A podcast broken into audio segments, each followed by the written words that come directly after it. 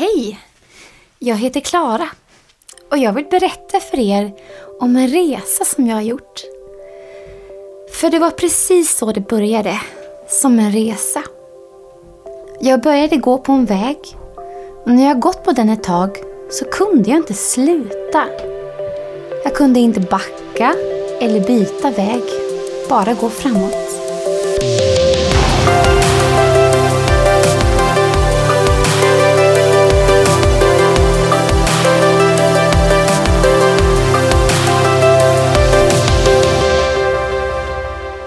Min resa började sommaren efter att jag slutade nian. Så länge jag kan minnas så har jag tyckt illa om min kropp.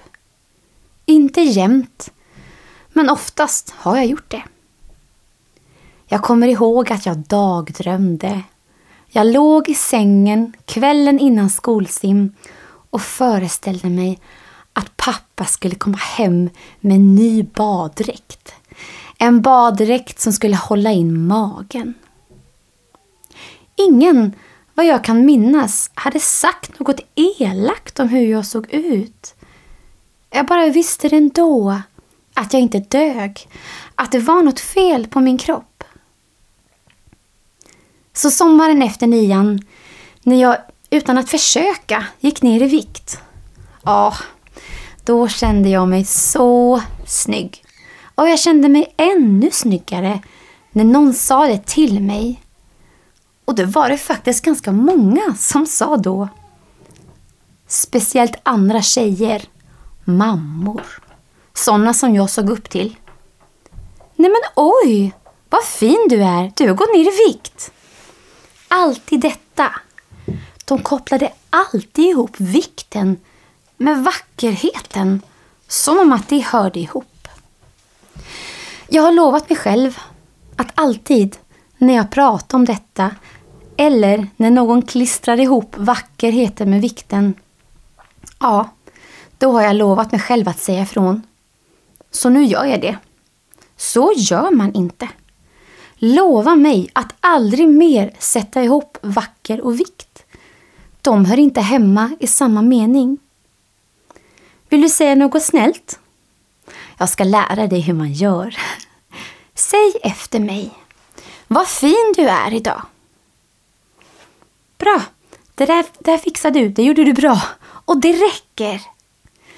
Du vet aldrig vad som rör sig i någon annans huvud. Öppna inte dörren till ätstörningar för någon annan. Det var nämligen så min dörr öppnades. Alla dessa kommentarer jag fick sommaren efter nian, de fick mig att börja gå på en väg.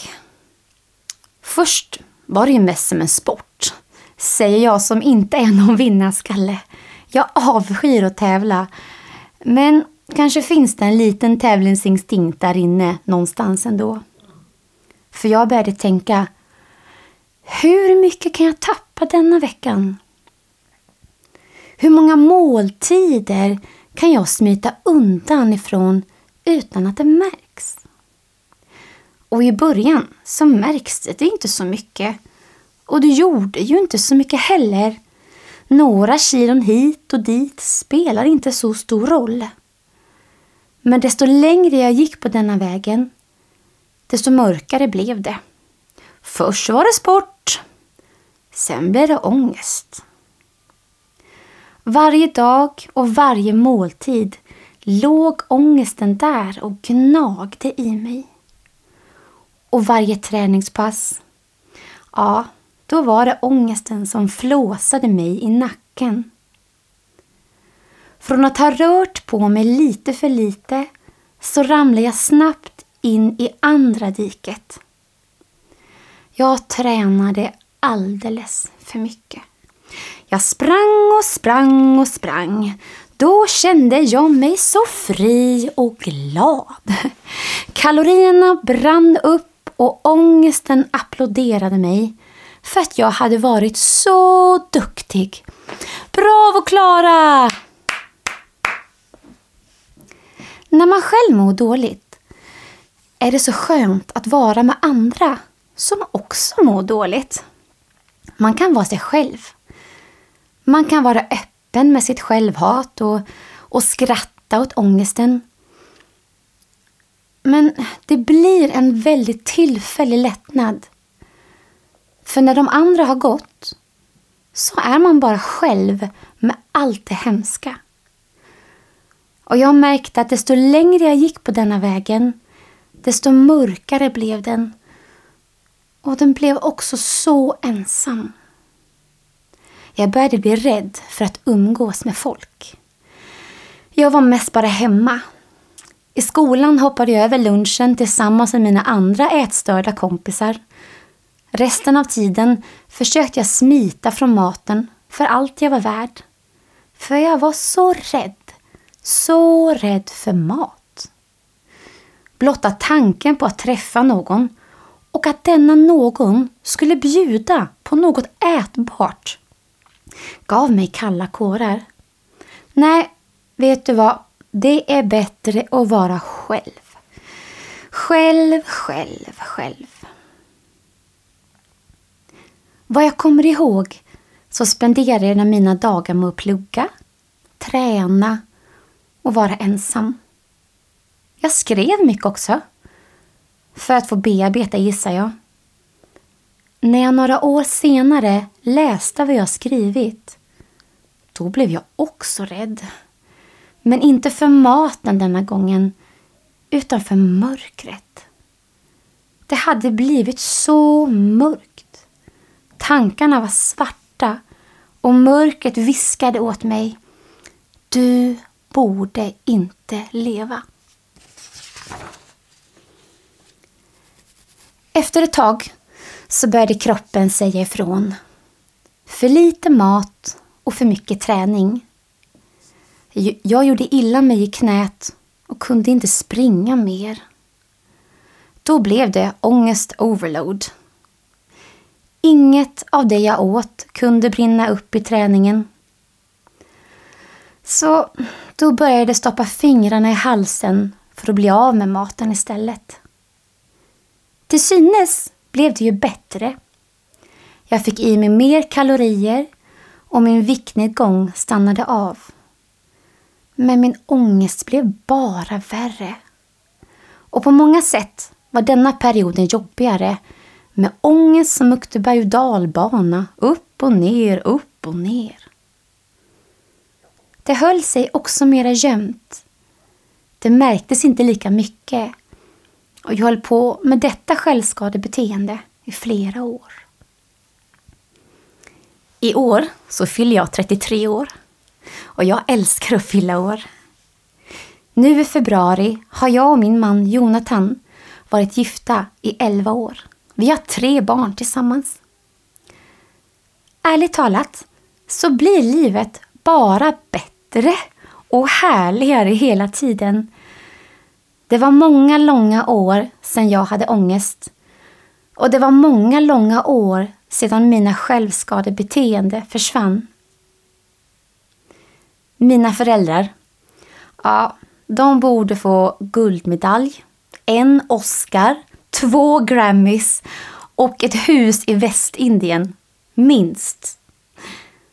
De har alltid varit fantastiska och inte minst när jag mådde dåligt. Jag förstår, speciellt nu när jag blivit lite äldre, att de var jätterädda också. Det här var en mörk period för dem med. Men aldrig tog de ut sin rädsla på mig. Alltid visade de sin kärlek, även när jag satt i mörkret och hatade mig själv. Såklart försökte de hjälpa mig på alla sätt de kunde med snälla psykologer, med arga doktorer som försökte skrämma mig med sjukhus. Fantastiska vänner och äldre kvinnor som gav mig av sin tid. Men inget hjälpte faktiskt. Det som fick mig att stanna upp på vägen, det var Jesus. Jag kommer inte ihåg när jag mötte Jesus men jag har liksom växt upp med honom. Jag vet inte om livet utan honom. Jag har alltid vetat vem han är. Han är ljuset. Han är friden. Han är sanningen. Han är kärleken. Han är räddaren. Han är ett högt torn jag kan springa upp i och gömma mig. Jag kunde släppa taget om mycket. Mat såklart. Det var ju inte så svårt, visade det sig. Jag kunde släppa taget om kompisar. Om plugget. För alltså, vem orkar läsa gymnasiet utan att äta? Jag kunde släppa taget om livet, min framtid. Jag kunde kanske nästan, nästan släppa taget om familjen.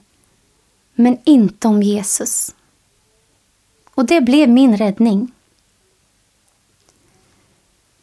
Jag kommer fortfarande ihåg så väl den stunden i omklädningsrummet på Hovgårdsskolan. Av någon anledning. Så konstigt, jag vet. Jag gick ju på gymnasiet i Jönköping. Well, well, vi får ta det en annan gång. Jesus mötte mig där i alla fall. I omklädningsrummet på Hovgårdsskolan. Han frågade mig, Klara, får jag lossa dina kedjor? Jag var fast. Ångest, anorexi, bulimi, självskadebeteende, självhat. Allt det där, det är nyanser av svart. Och vet du, det går faktiskt inte att leva i mörkret. Den dagen sa jag ja till Jesus. Jesus, hjälp mig. Jag kunde inte själv byta väg. Men Jesus kunde. Flera år efter detta så fick jag reda på hur mina föräldrar bett för mig. Ibland hade de till och med speciella dagar då de bad för mig. De såg också att de inte kunde hjälpa mig. Ingen av dem som de tog mig till kunde heller hjälpa mig. Så de satte sitt hopp till Gud. Han gör ingen besviken. Jag minns inte allt i detalj, men jag minns att det började ljusna. Ljuset tryckte sakta bort mörkret. Jag började tapetsera mitt rum med lappar. Massa lappar. Ord är viktiga. Och när du säger orden högt så växer de ännu lite till. Jag började säga till mig själv varje dag, flera gånger om dagen, vad Jesus sa mig. Jag litar inte på någon annan än honom. Jag litade absolut inte på mig själv och mina egna tankar. Och det som förut lockade mig med mörkret gjorde mig nu rädd. Jag ville ut i ljuset. Jesus sa så här till mig. Jag älskar dig. Jag har skapat dig. Var inte rädd. Om du går genom vatten så är jag med dig. Om du går genom eld ska inte elden bränna dig. Du är dyrbar i mina ögon. Var inte rädd. Jag är med dig. Sakta men säkert kunde jag börja äta utan ångest. Mer och mer sällan behövde jag stoppa fingrarna i munnen för att kräkas. När jag var 19 flyttade jag till Uppsala. Där träffade jag Jonathan. Jag blev dökär. Hade han frågat mig efter två veckor om vi skulle gifta oss hade jag utan tvekan skrikit ja rakt ut. Så var det. När jag flyttade till Uppsala mådde jag mycket bättre. Men jag hade fortfarande många förbud. Det här kan jag inte äta. Inte så mycket av det, tack. Nej tack, inte idag tack. Jag trodde nog att, eh, att det inte märktes. När jag träffade Jonathan var han hantverkare. Jag saknar den tiden lite. Då körde han runt i min favoritbil. Vi ska ha en sån bil när vi blir gamla, har jag bestämt. En sån där arbetsbil, en liten skåpbil med bara ett säte i framsätet. Så man kunde sitta så där nära som man ville, fast att man hade bälte och allt. Drömbil! En kväll satt vi i den där välsignade bilen på parkeringen utanför min lägenhet. Då sa Jonathan så här. Jag kan inte leva med någon som inte tycker om sig själv. Han märkte det jag trodde att ingen såg.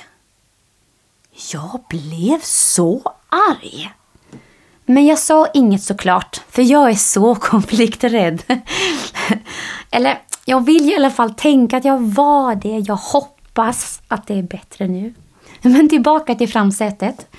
Jag sa ingenting, men hundra olika arga tillrop började strömma i mitt huvud.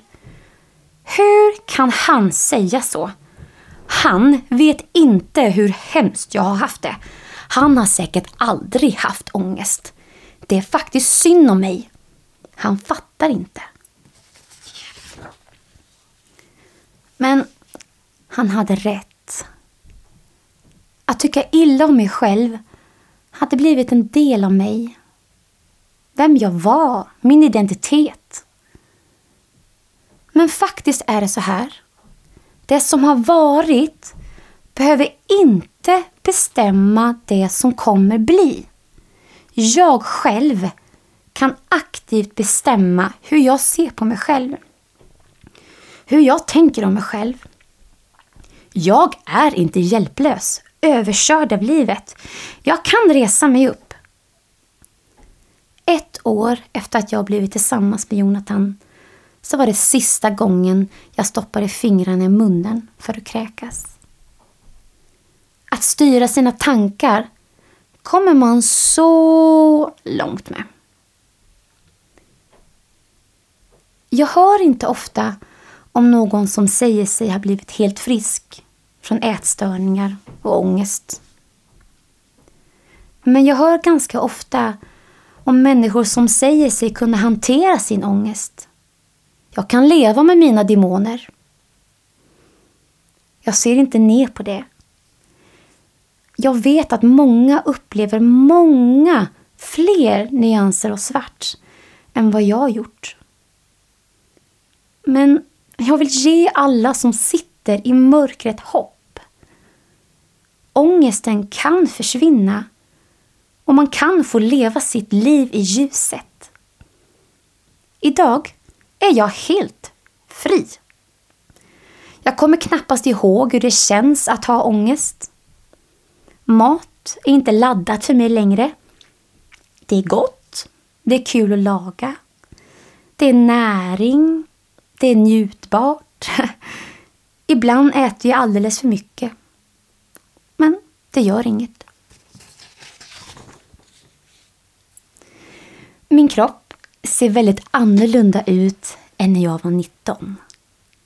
På många sätt var jag säkert snyggare då. Men alltså, jag känner mig så mycket snyggare nu. Den där resan i mörkret tog slut och jag började en resa i ljuset istället. En resa av helande av min självbild. En resa där jag fick lära mig att tänka annorlunda om mig själv.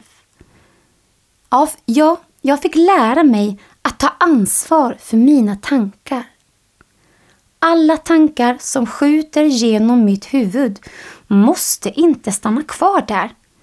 Vissa kan jag med gott samvete sparka ut på en gång. Det kan du också. Efter att jag fått mitt andra barn, min dotter, så hände något med min resa i ljuset. Jesus, han blev så verklig för mig. Och det förändrade mig som person. Sen flera år tillbaka kände jag inget självhat längre. Men kroppen, ja, vi var väl inte bästisar direkt. Jag tolererade den, men såg mig själv helst inte i spegeln. Men då, när Jesus kom så nära, förändrades jag. Han förändrade hur jag såg på mig själv. Jag kommer ihåg den stunden så väl. Jag skulle byta om hemma i lägenheten i Uppsala. Jag ställde mig utan kläder och titta mig själv i spegeln. Tvåbarnsmamma med ganska många extra kilon efter min graviditet. Med bristningar ända upp till armhålorna typ. Jag skojar inte.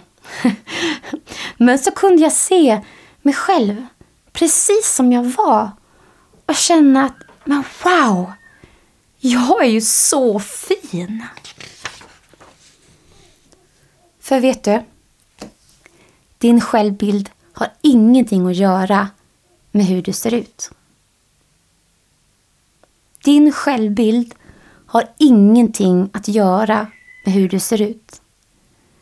Jag kommer ihåg en kompis från gymnasiet.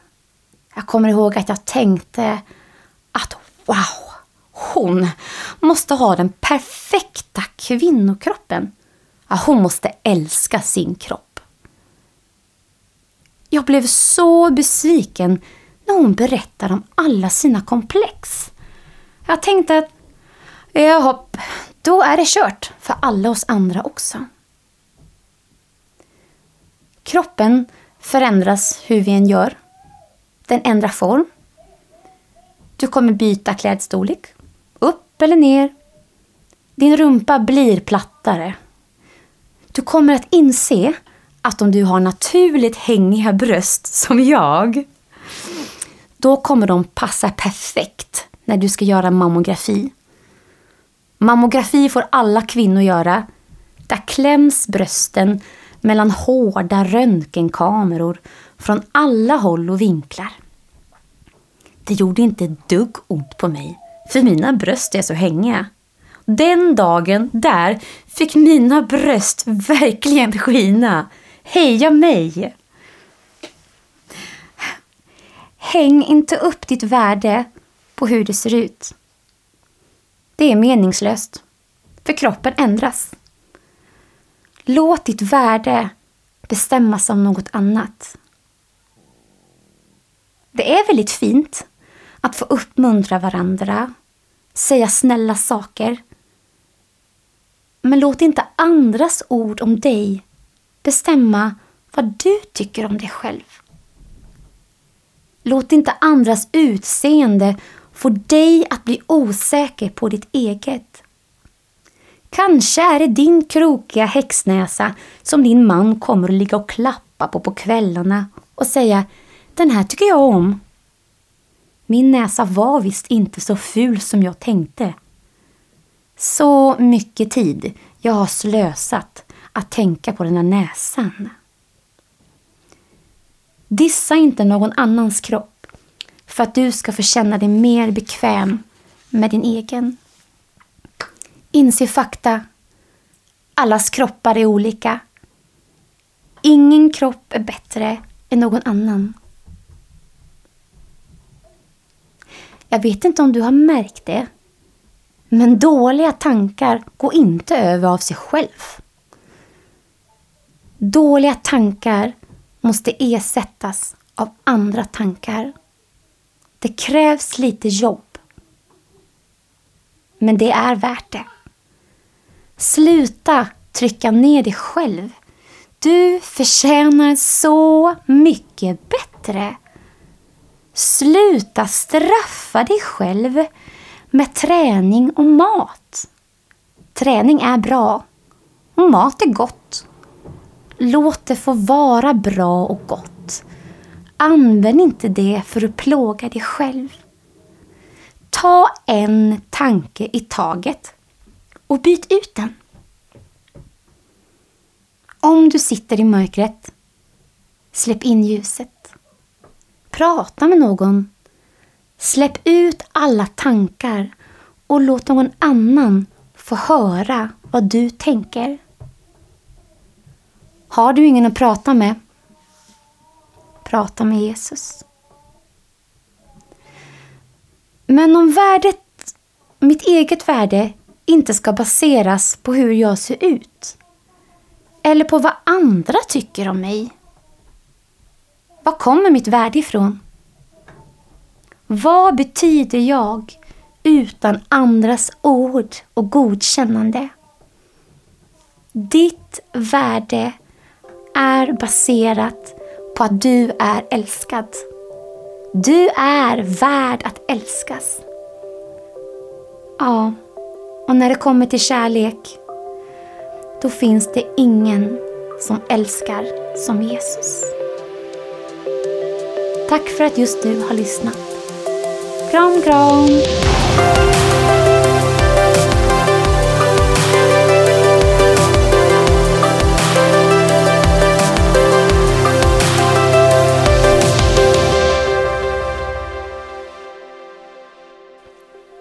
Precis lyssnat på vår podcast som heter Ellen och Emily ärligt sant och lite galet. Jättekul att du har valt att lyssna på oss. Om du vill ha mer information så finns vi under Instagram och Facebook och du hittar oss på namnet Ellen och Emily. Så in och kika där, följ oss och tipsa gärna podden vidare. Tjingeling!